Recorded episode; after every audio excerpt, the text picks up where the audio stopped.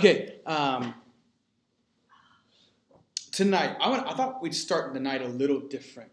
Um, if you've seen what's happening in Israel, and obviously we prayed about it on Sunday, I thought it'd be appropriate tonight uh, just to go before the Lord in prayer, um, and and uh, yeah, I just I think God is on the move over there. There's a lot of stuff happening, uh, but I think it's just important that we pray. So let's let's bow our heads. Let's pray. Lord, you said, "Peace be still," and the storm was uh, stilled. And we confess that at times we feel overwhelmed by the storm. But today we lift our eyes to you, the Maker of heaven and earth, and we ask for a miracle. Let your peace fill Israel and Gaza. God, let violence cease in the region. Let there be no more bloodshed. We know that your heart breaks for those killed and those left behind, for the orphan child, the injured elderly, those abducted, and families desperate for safety. So, Lord, speak into this crisis. God, we pray for your presence and reconciliation to overcome conflict. We ask that you give wisdom and discernment to our global leaders and those in positions of power who have the ability to impact the course of this war. Help us to be bold advocates and agents of peace in our own communities. Lord, we raise Israel and Gaza to you and pray for those suffering. We ask that you provide peace in the crisis and protection and comfort for all those who have been impacted. God, we lift our prayer to you. Would you hear us tonight? And God, as we dive into this study, Jesus, as we meditate on the good news of your kingdom, make us courageous and loving witnesses to your goodness. Empower us afresh to the gift of your Spirit. Amen. Amen. Amen. God is good. Amen. And He has the power to change anything and everything. And so um, tonight, though, we're gonna we're gonna dive right in. So if you guys would stand, we'll read the Word. Does anybody want to read tonight? Anybody feeling like let me do this thing? You want to read? All right.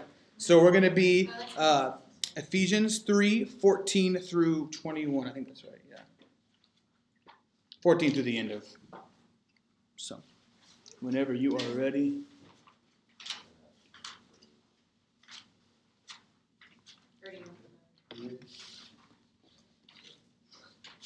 Fourteen. Yep, through 21. Or 20. 21, yeah. When I think of all this, I fall on my knees and I pray to the Father, the creator of everything in heaven and on earth. I pray that from his glorious and limited resources, he will empower you with inner strength through his Spirit. Then Christ will make him his home in your hearts as you trust in him. Your roots will grow down into God's love and keep you strong. And may you have the power to understand, as all God's people should, how wide, how long, how high, and how deep his love is. May you experience the love of Christ, though it is too great to understand fully. Then you will be made complete with all the fullness of life and power that comes from God. Now all glory to God, who is able, through his mighty power at work within us, to accomplish infinitely more than we might ask or think. Glory to him in the church and in Christ Jesus through all generations, forever and ever. Amen. Amen. The word of the Lord. Thanks be to God. You guys may be seated. So I'm just going to ask before we really dive into the study, when if you read this verse before tonight, or even as we were reading, what did you find interesting? What really stuck out to you in these verses? He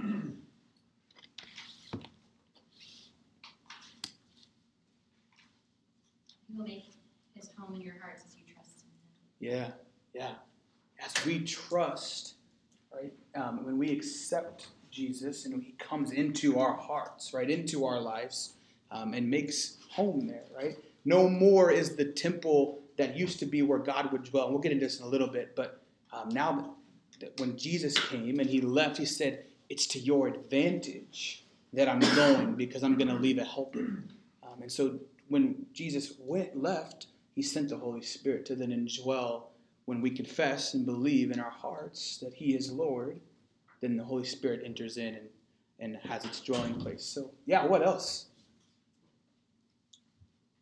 I like following up on what Penny said, um, after he, makes his home in your hearts and you trust him, your roots will grow down Mm-hmm. into God's love and keep you strong. Like that's a beautiful image. Yeah. A beautiful picture. hmm Yeah, I love it. I love it.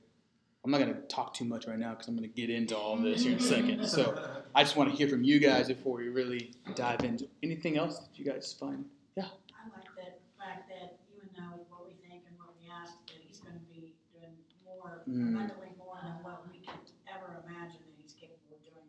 Isn't that great?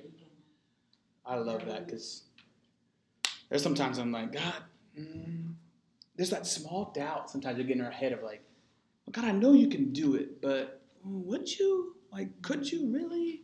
Um, and so I love that, that Paul just reiterates that yes, God can do so much more beyond anything that you could fathom or anything that you could think. Um, I love that. Anything else? Anyone else have that song in their head, deep and wide? Yeah. yes. Yes. Um, okay, so anything else before I dive in? I never thought about the the praying on your knees thing. I just Mm, thought that was something church made up. So. Yeah, yeah, yeah. We're gonna, and we're gonna get. There are there are a lot of Makes a difference, I traditions. Yeah, it, yeah. um, so, so finally, right, we have arrived at the end of the first half of Ephesians. Verses 14 through 21 um, is the prayer that brings it all together. It's echoing the prayer that actually takes place in chapter 1. It is a prayer to the Father. The fatherhood of God is so important through Ephesians. And Paul, again, is praying that his friends would be strengthened with power in the inner person. This is what we call new temple language. Right here, this is the new temple language that, that we just talked about a little bit ago, that the Holy Spirit now dwells in the believer. Right? In the old temple, God's spirit and God's presence would be in the old temple, right? Um, in the Old Testament. But in the New Testament, under the Messianic covenant, under the fact that Jesus died, um, we, we become the temple for his presence to dwell, for his spirit to dwell in. So it's what we call new temple language that God dwells in our hearts by faith. And we have become a temple for the Spirit of God. So uh, this is a Paul talks about this transformation. It's being filled with the fullness of God, knowing the love of the Messiah, even though it passes all knowledge. We're going to dive into this just a little bit, but there's something cool that happens throughout these chapters. That Paul, when he writes this, always links something back to a previous writing. So we're going to dive into this, and I'm going to have a bunch of you guys just read tonight and see something cool that, that Paul does um, that maybe some other writers don't do as much, but he almost like quotes himself, really, um, a lot of times. And so uh, we're going to just go verse by verse, just a super breakdown tonight. So 14 through 15, I'm going to give you the overview. Paul is praying to the Father of all of the children of God. So he says, so both heavenly, which is the loyal cosmic forces that have not rebelled, right? And then the earthly, which is the tribes of humanity um, unified in Messiah. So he's praying all of those um, that are that are in heaven, and then all of those who are on earth. He's praying to the Father of, of all creation. Is pretty much what's happening here. So everything that God has created, he's saying we're praying to that Father, right? Which is crazy because it's distinct from some of like the Roman gods and things, how they would have a God that would be over just a certain aspect of life, right? No, when Paul writes, he's saying, I'm praying to the God who's over all, over all of creation, right? And so, and then he links, he starts to link stuff back to previous chapters. And the linkage is this that the united heaven and earth and all its human and spiritual inhabitants derive from the creator of all. So if someone would read um, back in Ephesians 1, verses 10 through 11.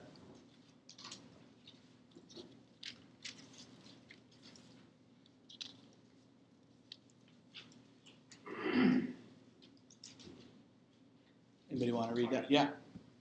And this is the plan. At the right time, he'll bring everything together under the authority of Christ, everything in heaven and on earth. Furthermore, because we are united in Christ, or with Christ, we have received an inheritance from God, for he chose us in advance, and he makes everything work out according to his plan. Yeah.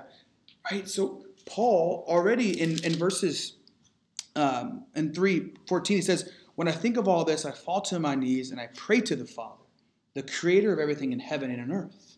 He says the same, almost the same thing in Ephesians 1 that God is the creator of all, and everything that is created is under his rule. And he's bringing things back to that place, right? From the fall, God starts to, this plan to bring things back under the rulership of his creation, of who he is, and that and then he becomes flesh and, and things. And so this is the link, right? Paul does this multiple times. And so in verse 314, he says, When I think of all of this, the basis of Paul's prayer was his knowledge of God's purpose. It means that Paul prayed according to God's will. And so I want to challenge you. We can't effectively Uh, pray effectively if we don't have insight into God's purpose and his will. Right? What is God's purpose and his will? Well, it's that we would be restored back into the family and that we would go and make disciples, right? And people ask all the time, well, what is God's will for my life? Well, his first will is what? The great com- commandment, one, right? To love God and to love others. And then it's to go into the world. I think so many times people get wrapped up in this idea, well, God's got to have this like perfect plan for me that I, I need to, He's got to show me where I'm going to work. He's got to show me these things or I'm not going to move. But that's not always His intention, right? Isn't sometimes I think it's okay. In ministry school, we learned that a lot of doors can be open to you, and it's okay to step into any one of them. And if it's not the right, then you stop, right? Like when Paul would travel to different communities, he talks a couple times about we were going to this city, but something didn't work there, so we just kept on going. Right? It's the same thing sometimes in life that we're called to go out and, and preach the gospel, the good news to others, to make disciples. And so that's the will of God, the purpose for us as, as His creation, to love Him and to spread His good news. And to know that God, what God loves, and to hate what God hates. Right? How many of us pray every day, God, would you help me love you, love what you love, and hate what you hate? And I, it, it's crazy sometimes the things that God opens your eyes to see that maybe you've become desensitized to that you didn't even realize that, oh, God doesn't like that, right? But He loves this, right? He loves justice, He loves mercy, but He hates, um, you know, all of these different things. He hates sin, right? And, and so to pray that prayer, God, help me love what you love, help me hate what you hate such a powerful prayer. I, I would encourage you um, as you're going throughout your weeks to, to start to pray that and just see. Maybe God's going to start showing you things that, you know what, I don't really like this aspect. And maybe it's not even in your own life, but just things that are happening in the world, even. To start showing you to be more um, empathetic towards those things. And to know that uh, His will is to see those around us saved and brought into the family. Right? Always is an opportunity. You're going to cross, you cross so many people every day. And I'm always challenged at the end of the day did I give anybody the message of hope today? Or did I just walk on? You know? And it's it gets so easy just to move on and say, oh, I'm, I'm too busy.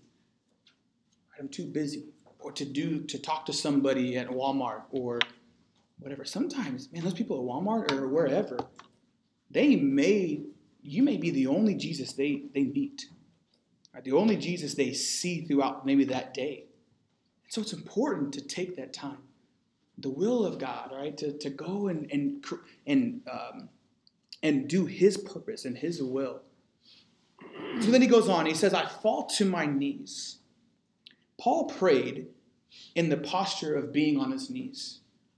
And this position is of utmost humility That's why people pray on their knees. It's, it's of utmost humility. It was actually in contrast to the more normal posture of prayer in that culture, which was to pray standing with their hands raised up. That was the norm of the culture. So I'm going to ask a question what do you think the norm of our culture is when people pray? Like, you ever thought about that? Like, what what's normal? What's the normal posture when people pray? Head down.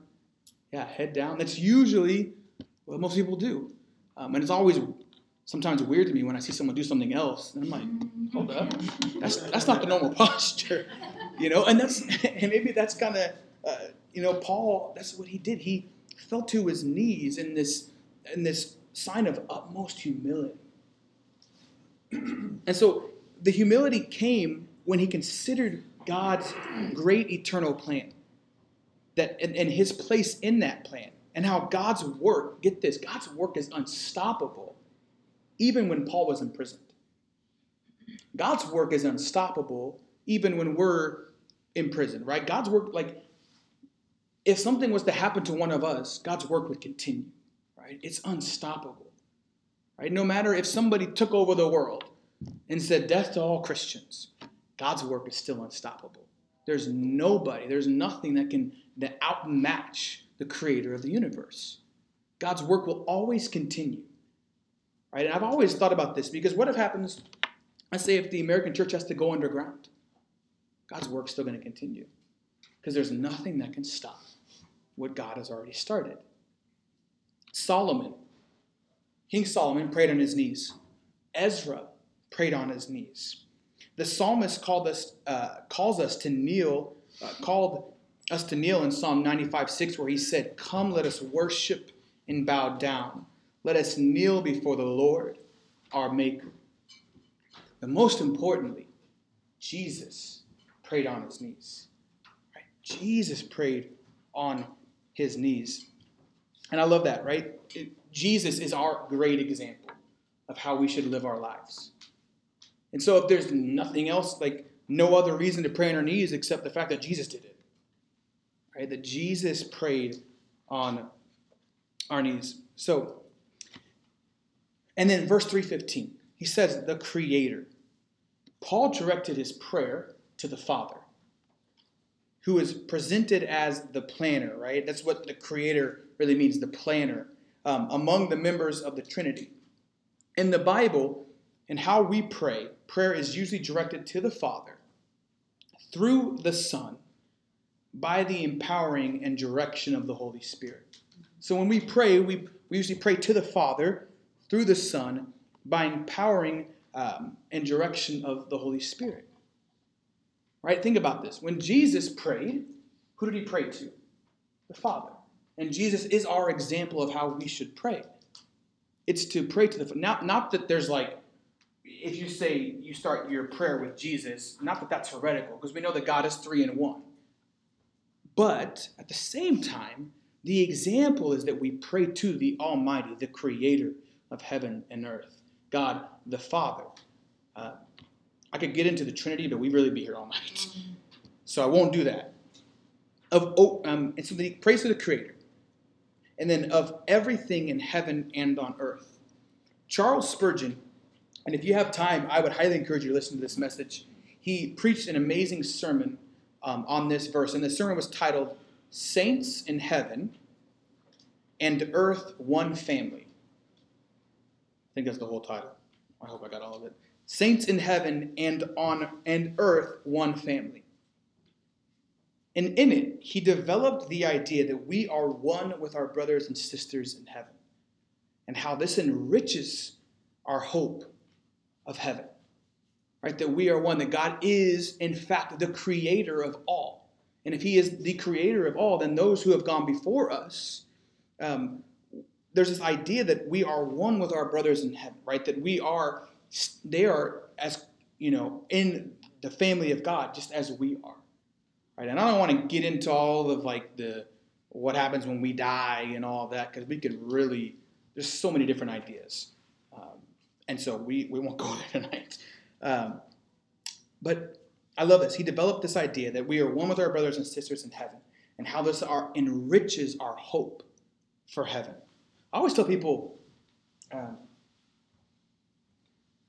when we when we pray, Jesus come back, right? That should be in our prayer. Jesus come back because I don't know if you've looked around in the world, but that's like my prayer all the time. Jesus, go ahead, just come on back, right? Because it's it's definitely time. Um, and so we pray that. I, so many people, I feel like, sometimes long for heaven, and and don't long necessarily for the return, right?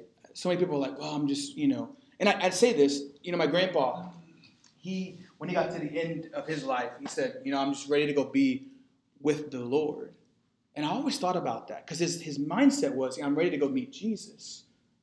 But our mindset should be, Jesus, I'm ready to meet you here. I'm ready for you to come home, right? To come back, now that he's home, but to come back and, and change what's happening. And um, we won't get into the rapture, we can, be there all night too. So um, Paul is remembering that all of God's family is called after his name.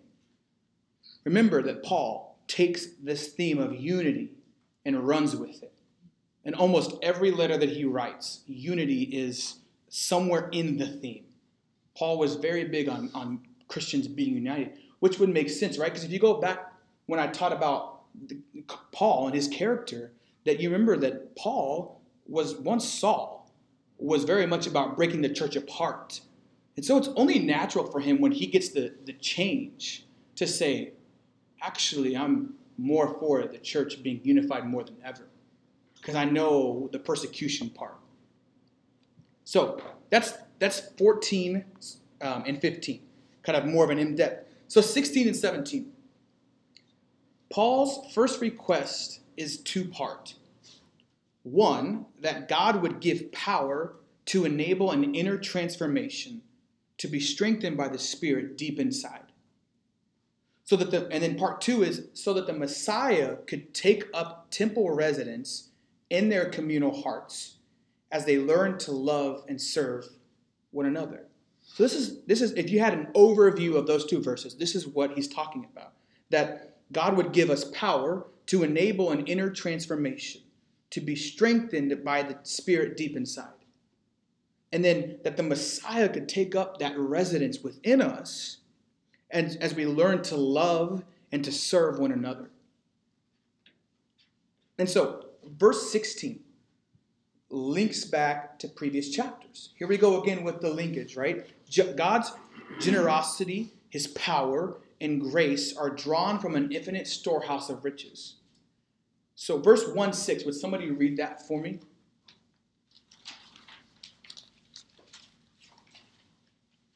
So we praise God for the glorious grace he has poured out on us who belong to his dear Son.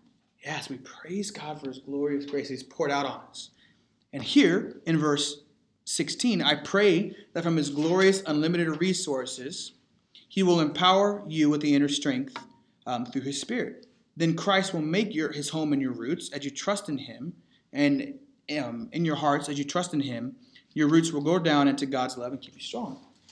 That God's generosity, his power, and grace are drawn from an infinite storehouse of riches. Meaning that God's grace never ends.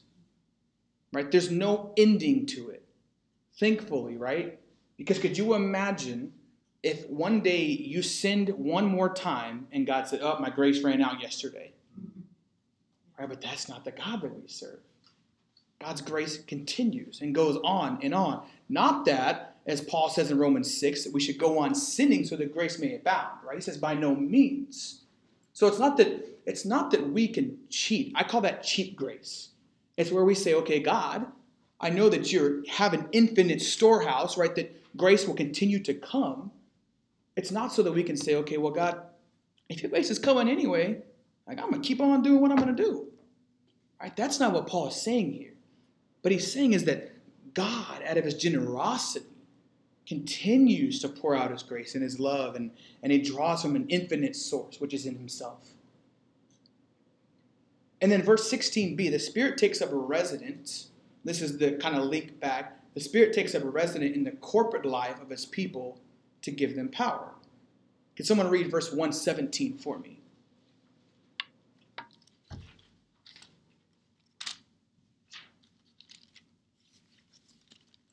God of our Lord Jesus Christ, the Father of glory, may give you may give to you a spirit of wisdom and of revelation in the knowledge of him. Yeah. Right? He's asking for the Spirit to come and give the spirit of wisdom and revelation of, of who He is. And so it links back, once again, Paul continues to use language to really draw back to something he's already said. You know, a lot of times it's when someone says something once and then they kind of go on later and say it in just a little bit different way, but it's the same thought. You know, actually, a lot of times when we, when we preach a sermon, we'll say something 20 times, and actually throughout the sermon, we just may say it a little differently, but it's so that we can continue to grow and continue, and we soak that in, right? When we continue to, you know, preach that over and over again, it's, it sinks in. And that's what Paul is doing when he links verses back to something he's already So in verse 316, if we're going to go in depth here, he says that he will empower you with inner strength through his spirit. Paul asked that they would be empowered through the Holy Spirit in their inner man, that, that God would empower them, bold, embolden them to do the work of ministry and things through the gift of the Holy Spirit. And we talked about this a second ago the glorious, unlimited resources. This is cool. God gives according to the standard of his riches and glory, not to our standard. Right? Because think about this. If God gave us to our standard, we would use God like a genie. God, I'm, I, we need this. You see us. Can you give it to us? And if God gave us everything, it becomes a weird relationship. Right? If God continues to pour out everything that you have, some point you'll quit asking Him for things, or you'll, you'll, you won't be in a love, it'll be conditional. But I'm not saying that God's sitting up there going, okay, I wonder who I'm going to give something to today. Obviously, He's all knowing, He's got a plan. But God gives according to His will, not according to ours. And this is sometimes, I think, something so hard for Christians to grasp. In our finite minds, we think, well, God, you should just be giving me this, right? You should have healed that person by now. I remember in college, I had a friend who told me I, I, would, I would go to him every week and talk to him about Jesus, and he said that he would believe if his grandma was healed. And so another Christian buddy of mine, we would get together and we'd pray, and we'd pray for his grandma who had cancer. Never was healed. She passed away. Um, that friend today still doesn't believe in God. But he, he built it on condition, right? It was a misunderstanding of who God is. And understanding that, that God doesn't work for us, right? That's not, but he loves and he, and, he, and he pours out. But that the blessed hope is the fact that he overcame death so that one day every little pain, everything that we have is gone. But sadly, that's just not today because we live in a fallen world. As we've been going through this series, um, Did God Really Say? We understand that the world is broken. So he gives according to the standard of his riches from his glory. God gives according to the norm of his wealth, not ours. Verse 317 also links back to previous chapters. God's new temple slash house is being, I don't know why I said slash. Anyway, God's new temple, I just read right it. I'm just like, anyway, God's new temple and house is being built according to the house plan as a place for God to dwell. So, can someone read 2 19 through 22? It's kind of a little bit of a longer reading.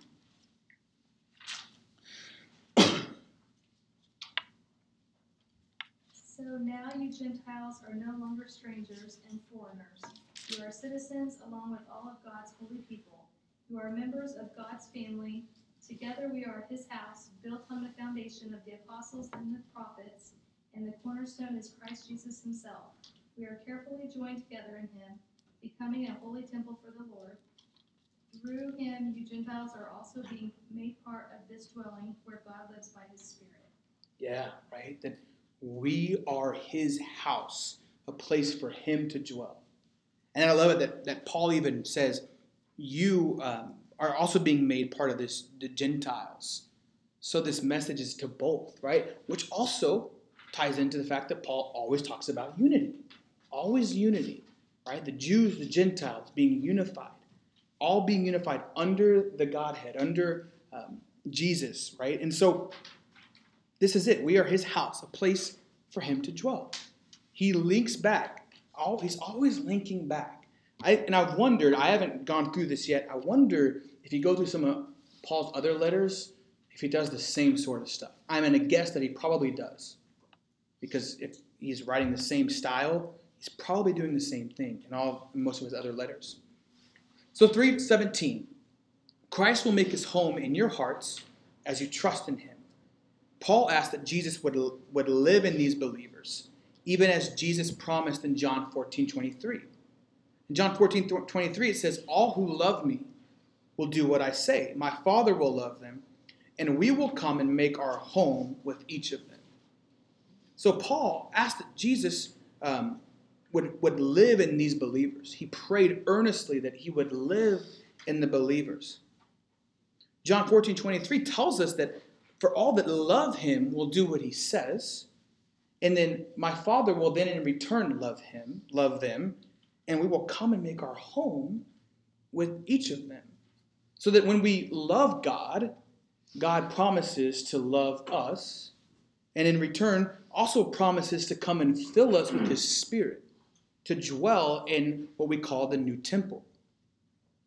There are two Greek words that convey the idea to live in, to make his home in. One has the idea of living in a place as a stranger, and the other idea of settling down in a place to make it a permanent home. Jesus wants to settle down in your heart, not just visit as a stranger. Remember the Old Testament. A lot of times it would talk about God would pour out a spirit upon somebody to do a specific thing, and then the spirit would no longer dwell in them. Or think about it. Samson, for instance, God gave him the strength to knock down the temple when Samson had sinned and, and clearly done some things wrong, but his spirit dwelled and his spirit would leave. His spirit would dwell in the temple, crazy things would happen, right? And so what we're getting is this idea that now under the new covenant, God's spirit dwells and doesn't leave. His spirit comes into us as believers and doesn't leave. Now we could talk about the once saved, always saved, but like I said, we're not gonna get into all this crazy theology tonight. So Jesus wants to settle down in your heart, not just visit as a stranger. We need spiritual strength to let Christ dwell within us because there is something in us that resist the influence of the indwelling Jesus. Right? The flesh that Anthony's been talking about, Pastor Anthony's been talking about for the last couple of weeks, re- tries to resist what the Spirit has come to do, come to make us like Jesus. The enemy wants nothing more than for us to not look like Jesus. But so we have this tension inside of us that um, something can be conquered as the Spirit of God gives us the victory of faith. So when the Spirit is dwelling in us, things can be conquered when we just listen and obey what His guidance is. Then he goes on and says, Your roots will grow down. There are actually two expressions um, are used root and rooted. So think about this like a living tree which lays, uh, which lays hold upon the soil. It twists itself around the rocks and cannot be upturned. Grounded like a building which um, has been settled as a whole. It will never show cracks or flaws in the further through the failures in the foundation. So he talks about this deep rootedness, right? When we when we are believers, that we would be deep rooted in the things of God, and that that that roots because we're deep rooted. That when something would come our way, that the tree just or the roots wouldn't just come up, right? That that, that deep rootedness would be so found in Jesus that no matter what the church in Ephesus would face, that their hope would still be found in Jesus. This is that deep rooted that we get uh, this expression. And then he goes on, as we learn to love one another, uh, right, as they learn to love one another, love for Christ will deepen. No greater call for community right here. As they learn to love one another, as Christians learn to love and serve one another, their love and service for Jesus will grow. Any questions so far? kind of like halfway ish there. I only got 20 minutes, so we'll see what happens. Okay, verses 18 through 19. Paul's second request is also two part that this power and presence would empower them to grasp the cosmic scope. That is to ex, um, experientially know the love of the Messiah that in reality is beyond our full comprehension. Right? With the result that God's own life fills them into all the fullness of God. Right? So this is what these verses are about. That that we that Paul wanted them to, to know, and he wants us to know the fullness of the love of the Messiah. And yet, Paul understood that none of us can grasp it. It's a love that's unconditional. Right? Human love is so conditional.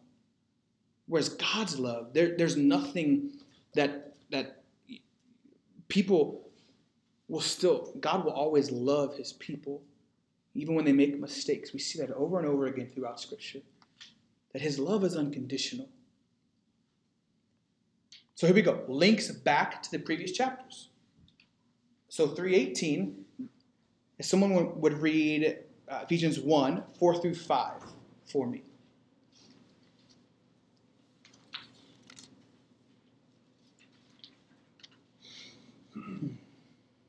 Even before he made the loved us and chose us in Christ to be holy and without fault in his eyes. Yeah. Here's the end line. God decided in advance to adopt us into his own family by bringing us to himself through Jesus Christ. Yeah. And so 18 it says, And may you have the power to understand, as all God's people should, how wide, how long, how high, and how deep his love is. I'm going to break all these down here in just a second. But what I want you to understand is Paul is really quoting back to this idea that even before he made the world, God's love is prior to all reality. God always eternally existed, and so his love always was. Think about that. There's something so magnificent about that. God's love always was. He knew you before you were even born, before you were even an idea in your parents' mind. God knew you. Not only did he know you, he loved you. That's a different kind of love. So much greater than, than any love that we could try to draw up. So verse 318 talks about the power to understand. Right? And we, we just talked about this, that we can never fully grasp, but we should long for. Right? That's what Paul is saying, that we should long for the power to understand God's love. Though we'll never get there, doesn't mean we should quit longing for it. Right? We should yearn for more of his presence. So the love of Jesus has width. I'm going to take you, um, think about a river. You notice how far a river is. I remember as kids, not really rivers, but even in like, you get to like, I can't really call it a river because it's not, because if you could jump across, it's not a river. Uh, but yeah. Uh, but I remember as kids, we'd always judge, and how, how wide is that? You think I can make it? You know what I mean? How, high, how wide could I really jump? And we, we would test that as kids, and a lot of times, most of our friends and stuff, we wouldn't make it. Um, and then our parents would wonder why we came home soaking wet. But we sure would go for it. I never looked that far as a kid. Now, as you get older, you start to understand. You're like, I could never make that. Um, but you can see how wide a river is by noticing how much it covers, right? You can start to say, "Oh, okay, that's that's pretty wide." But God's river of love is so wide that it covers over our sin and over every circumstance of our life, so that all things work together for good. And so I think I want you to think about this. When you doubt his forgiveness or God's providence, that, that he's narrowing um, his love is as wide as, as the world. His love transcends all of it. It's so wide, right? From the east to the west, as far as you could imagine, God's love is infinitely more than that. That's how wide. When Paul's talking about the width of his love, he wants people to understand that from the as far as the east is from the west, God's love has transcended that. And then you go to the length. When considering the length of God's love, I want you to ask yourself some questions. When did the love of God start towards me? I, when, when we start to consider the length, and then how long will it continue? Right, when did it start? How long will it continue? And the answers are, right? It's, it's rhetorical questions. It always was, and it always will be. And these truths measure the length of God's love. Jeremiah 31 3 says it best. It says, Yes, I have loved you with an everlasting love. This word everlasting, right? Is it's this length. To be everlasting means to be forever. That's Jeremiah 31 3. And then the height. Ask this question how high does it lift you? When I was thinking about this, I'm asked the question how high does it lift you? And the question is simple, right? It, it lifts you to the heavenly places where we are seated with Christ. Ephesians 2 6 says it this way He has He raised us from the dead along with Christ and seated us with Him in the heavenly realms. That's how high it lifts us. The, the love of God, He stepped into time, died a horrific death, so that one day, for those who believe in Him, would be seated in heaven amongst Jesus, amongst God. That's how high this love lifts His creation. And then the depth. Philippians 2 7 through 8 says, uh, But made himself with, of no reputation, taking the form of a bondservant, and coming in the likeness of man. And being found in the appearance as a man, he humbled himself and became obedient to the point of death. Death, even the death of the cross. As you can't go lower than the death of the cross, especially in that time. If, if you died on the cross, it was humiliation. They were trying to humiliate you, to discredit you, to make you as if you were nothing. That was what it was meant to be crucified. That is how deep the love of Jesus is for us. That he was willing to take on the sins of the world, past, present, future. He's willing to take the weight of that on the cross. And this is the, this is the love that Paul wants us to understand. God's love is wide enough to include every person, it's long enough to last through all eternity, deep enough to reach the worst sinner, and high enough to take us to heaven. It's the love of God.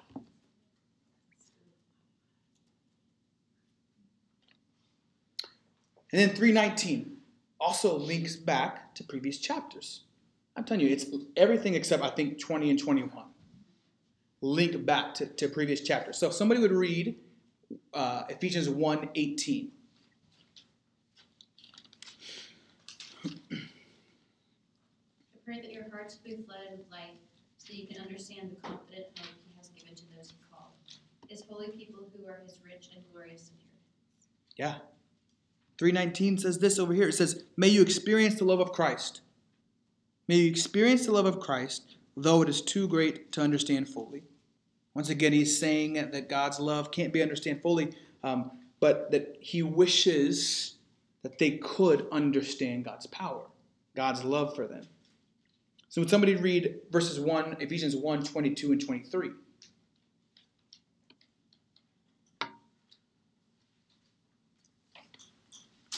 God has put all things under the authority of Christ and has made him head over all things for the benefit of the church. Is his body. It is made full and complete by Christ who fills all things everywhere with himself. Yeah. So once again, that we are the new temple filled with his glory. Right? Be filled with his presence. So verse 319, in depth. This theme of the fullness of God, this fullness of God, uh, the fullness of God's presence and his love goes back to the Old Testament uh, to Old Testament passages. Which Paul, by the way, would have no doubt knew very well passages like Isaiah 11, which talk about the whole earth being full of the knowledge of the Lord as the waters cover the sea. Other passages um, that are found in Numbers and Habakkuk. And then there's this famous one in Psalm 72, where at the end of the praise of God for all the king is going to do in uh, justice and mercy for the widow and the orphan and the weak and the helpless, the psalmist says this So may God's glory fill the whole earth. May God's glory fill the whole earth. It's this idea of God coming to fill all of creation with his presence. Right? And you read in scripture in the Psalms that all of creation groans towards the Lord. All of creation yearns, really, what it's saying, to be in the presence of its creator. So Paul's talking about this idea that all creation, um, um, coming to fill all creation with his presence, with his love, with his knowledge, with his glory, as in Habakkuk 2. See, this is a regular Old Testament theme, and it speaks about the intention of God in creation itself.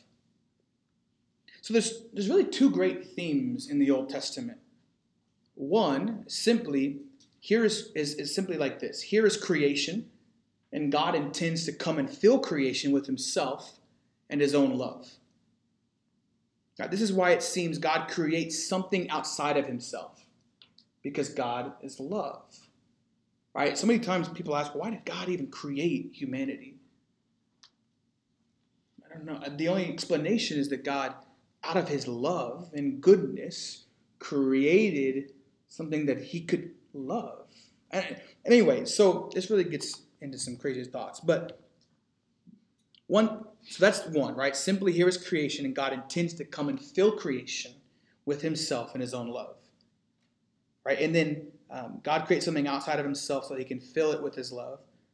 But after the exile, when God seems to have disappeared and gone away and left Jerusalem, the place that had been full of his glory, he left it to its own devices, which means to the destruction at the hands of the Babylonians.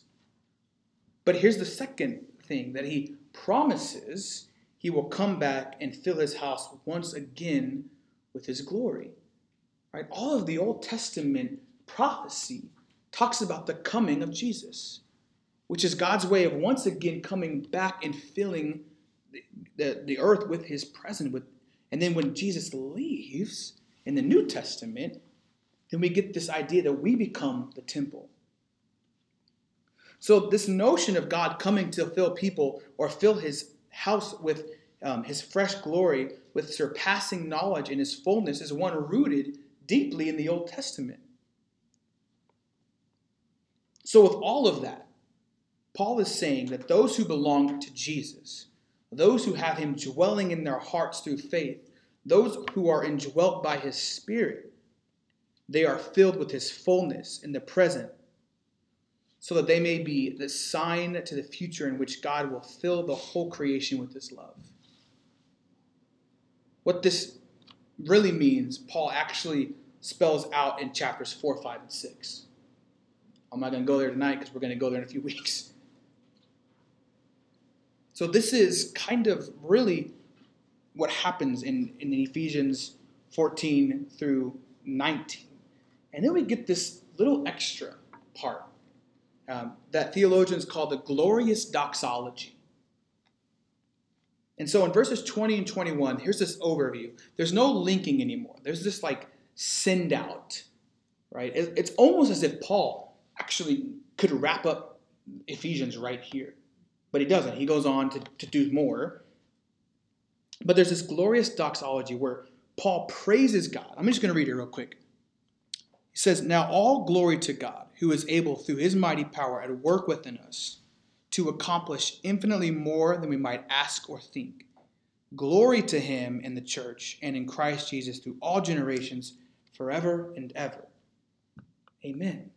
So there's this glorious doxology that Paul praises God, who is powerful um, to do beyond what humans can conceive, right? What we can even think of. And that that power is at work in the Messiah's people. So that power is at work in the people of the church of Ephesus, and that power is still at work in us today through the church. Church meaning the people of God. So in verse 20, it says, All glory to God who is able through his power to accomplish infinitely more than we might ask or think.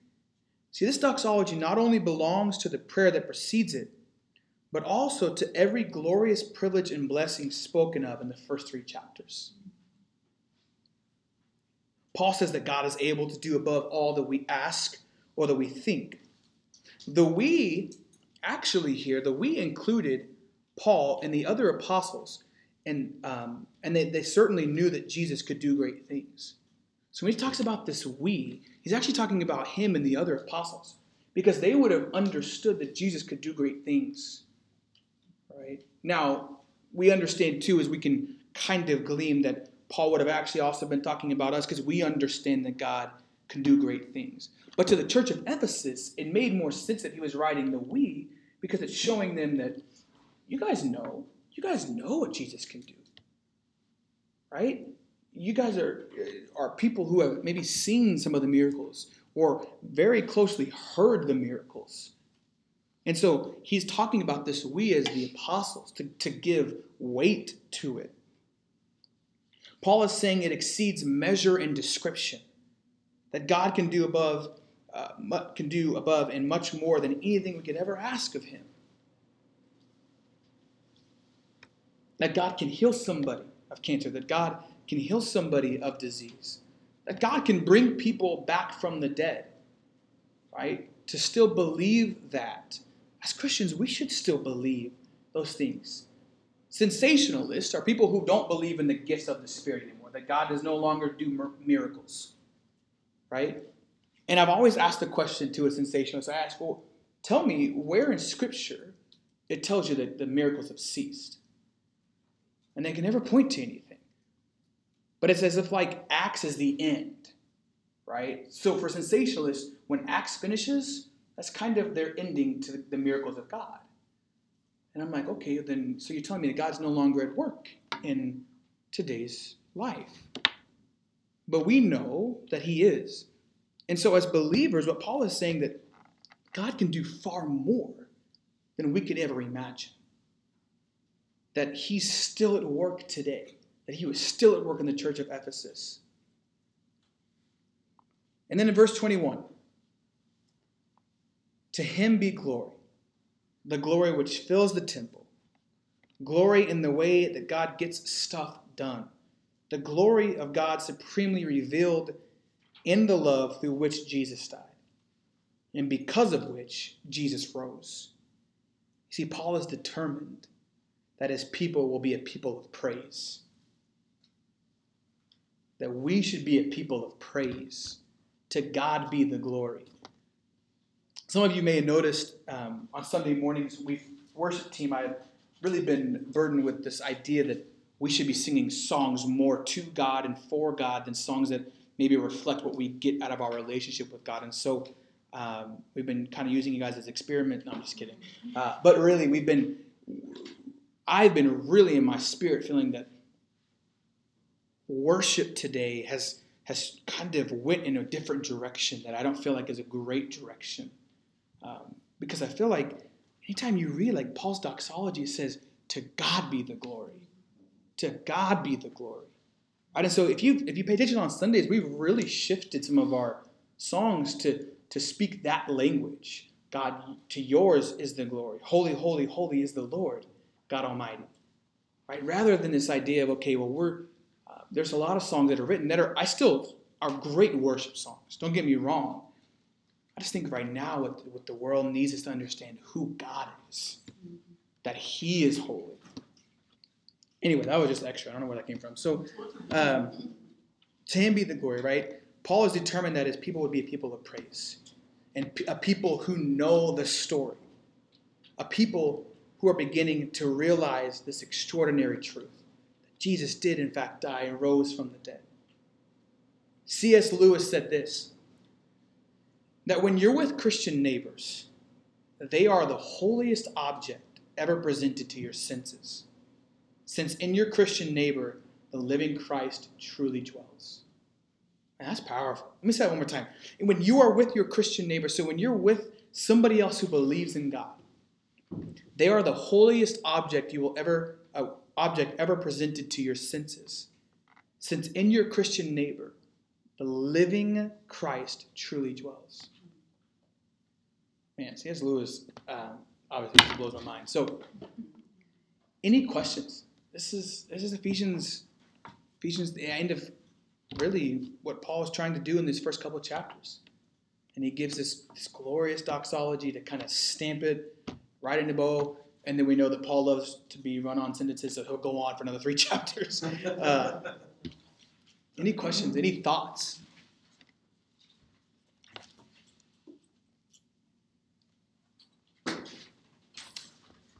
Cool. Okay, well, at the end, you'll have um, some questions and some thoughts that Kelly brought up. So, in your little thing, you should have a couple questions there uh, that you can kind of wrestle with for next week. Actually, not next week. Next week's encounter night. So, you're to want to be at encounter night. It's to be amazing. I can say that because I'm the worship pastor, but uh, also because it is uh, it's just a time that we can come and worship um, and pray together as a church. Um, and like C.S. Lewis said, it's the closest you'll be to really the heavenly because Christ is dwelling in the believers that are gathered in that room. So, uh, man, Ephesians has been great so far, right? I, man, I'm I'm loving it. I've I've been reading Ephesians differently than I've ever read it before. Um, so, cool. That's it. That's a wrap. So.